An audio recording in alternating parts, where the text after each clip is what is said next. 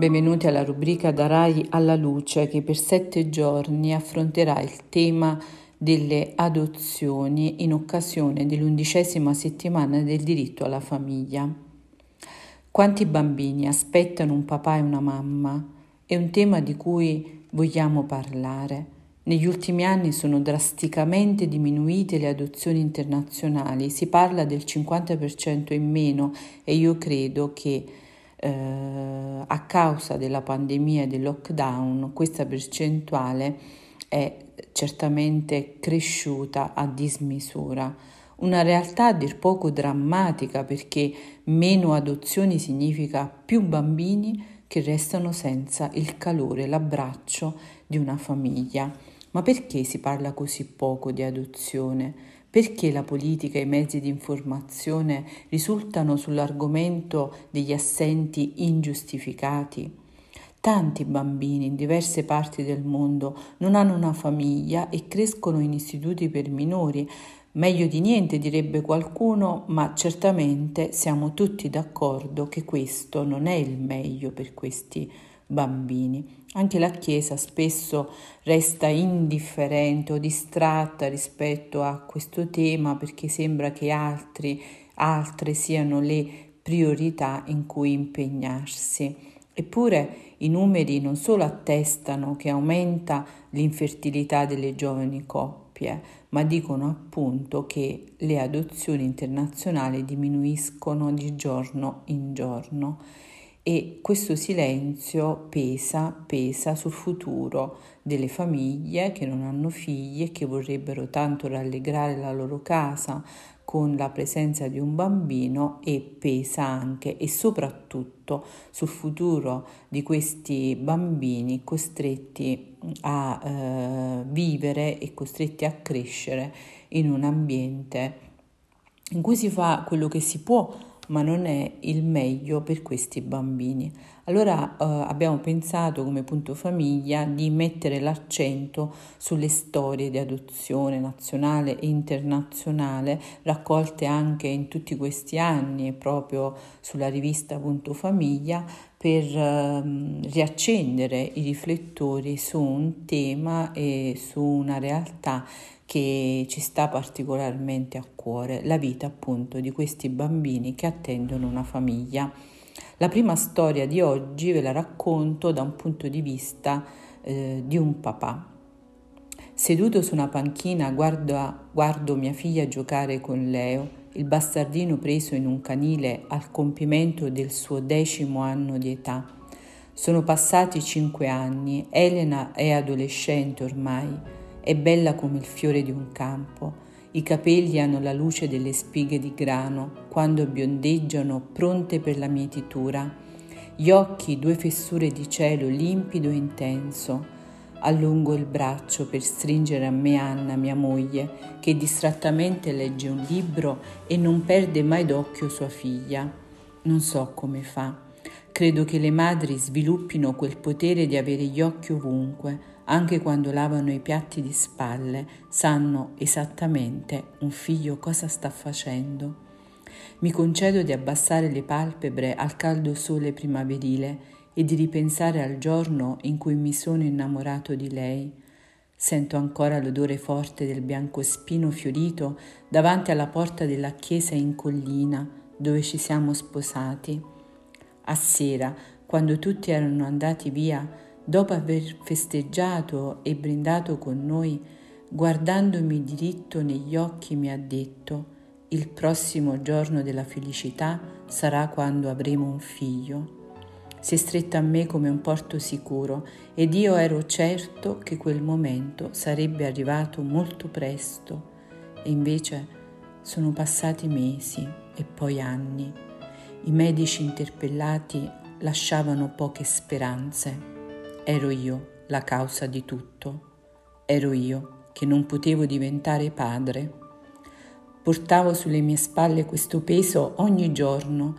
Il più grande dolore era vedere Anna diventare ad ogni appuntamento con l'orologio biologico più magra e più piccola, o almeno a me così sembrava. Il dolore annienta e consuma dall'interno come un tarlo. Avevo paura, paura che quel tarlo un giorno avrebbe ridotto in mille pezzi il nostro amore. Non sapevo cosa fare, ero impietrito. Tutti mi ripetevano che non era colpa mia, che non potevo farci niente, ma io mi sentivo inutile, vuoto. Per me il Signore ci stava punendo. Ci sono tanti modi per avere un figlio, oggi è facile, come bere un bicchiere d'acqua, vai all'estero, ci sono dei donatori, sarà figlio tuo solo a metà, ma che importa? I consigli degli amici si moltiplicavano, li ascoltavo con fatica, non riuscivo ad accettare quella situazione. Un pomeriggio passeggiavo con Anna tra le strade quasi deserte del piccolo paese in collina dove avevamo deciso di vivere e incontrammo Don Fabio, il nostro parroco. Era ormai anziano, ma non aveva rinunciato alla visita pomeridiana ai malati della sua parrocchia. L'amore bello se condiviso era il suo motto e lo incarnava con naturalezza e senza ostentazione. Ci propose di accompagnarlo in una casa famiglia aperta da poco nella nostra cittadina. Non ero molto contento di quella proposta. Anna insisteva, eppure, proprio lì Dio mi stava aspettando. I bambini di quella casa famiglia, accolti e amati come figli della coppia residente, avevano qualcosa di speciale negli occhi. Forse era la luce che proveniva dal profondo vuoto lasciato dai genitori, forse era perché la sofferenza nello sguardo di un bambino è come il colore del sangue sulla stoffa bianca, una cosa impossibile da ignorare. Mi sentii interpellato, mi sembrò che Dio mi stesse facendo capire qualcosa si aprì una crepa nel mio cuore. La nostra sterilità non era una punizione. Dalla visita in quella casa famiglia decidemmo di aprirci all'adozione internazionale. Durante le pratiche per l'idoneità i dubbi non mi abbandonavano e le domande erano sempre le stesse. Il bambino adottato che passato avrà? Che età avrà? Mi chiamerà subito papà? Anna Invece con la sua fede incrollabile continuava a ripetermi, sarà Dio a scegliere il figlio per noi. Passarono pochi mesi e arrivò finalmente la telefonata da parte dell'associazione che ci seguiva. Dovevamo partire alla volta della Lituania. Quando arrivammo in quel paese ad accoglierci c'era il membro dell'associazione che sul posto aveva curato la pratica. Le notizie non erano uh, chiare, un po' ambigue. Maschie- ci sono due fratellini, il maschietto è malato, non ve lo propongo, ma la bambina ha qualche problema fisico, ma niente di grave. In Italia recupererà velocemente. Ci innamorammo subito di lei. Lei è Elena. Anna era al settimo cielo. Io provavo un'inquietudine e mi ripetevo che avevo bisogno di tempo. Poi arrivò la sentenza di adozione, il tribunale lituano ci dichiarò genitori adottivi di Elena, finalmente potevamo tornare a casa. In Italia la procedura doveva essere completata con il decreto di trascrizione a cura del tribunale. Decidemmo di far visitare la piccola per individuare immediatamente il protocollo di cure adeguate ma la diagnosi fu tremenda, di quelle che fanno tremare i polsi. La bambina presentava tratti autistici. Ero atterrito, mentre mia moglie era ottimista. Ma non doveva essere il secondo giorno della felicità. Ma non eravamo già stati segnati dalla diagnosi della sterilità per poi essere raggiunti anche da quella dell'autismo?